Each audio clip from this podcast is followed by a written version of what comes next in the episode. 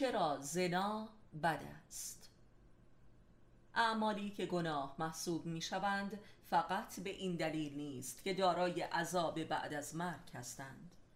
بلکه خود نفس چنین اعمالی در حین انجام حامل عذاب است و این نوع اعمال معلول افکار و امیال ناحق هستند و عذاب باطن زشت می باشند و این زشتی را انکار می کنند زنا به رابطه جنسی گفته می شود که در آن هیچ عهد و وفا و الفتی نباشد. بنابراین چه بسا رابطه زناشویی که بر زنا باشد. چرا رابطه زنایی ایجاد عذاب می کند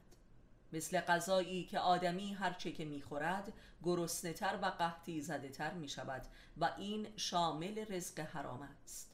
ولی رابطه حرام بین یک زن و مرد بسیار عذاب آورتر است زیرا نیاز جنسی یک نیاز کاملا عاطفی و قلبی و روحی است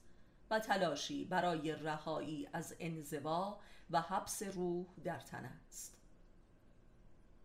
مثل یک زندانی سلول انفرادی که هرچه که دیوار زندانش را می‌کند تا خراب کند و آزاد گردد دیوار زندان زخیم تر می شود و جداره های زندان به بدن زندانی نزدیکتر می شوند عذاب زنا از این هم هولناکتر است. رابطه جنسی مبادله و اتحاد دروح است در حالی که برای لحظه ای روح از تن فرا می رود حال اگر چنین واقعی رخ ندهد در واقع روح مستمرن در استحکاک تن قرار می گیرد و فرسوده و دیوانه می شود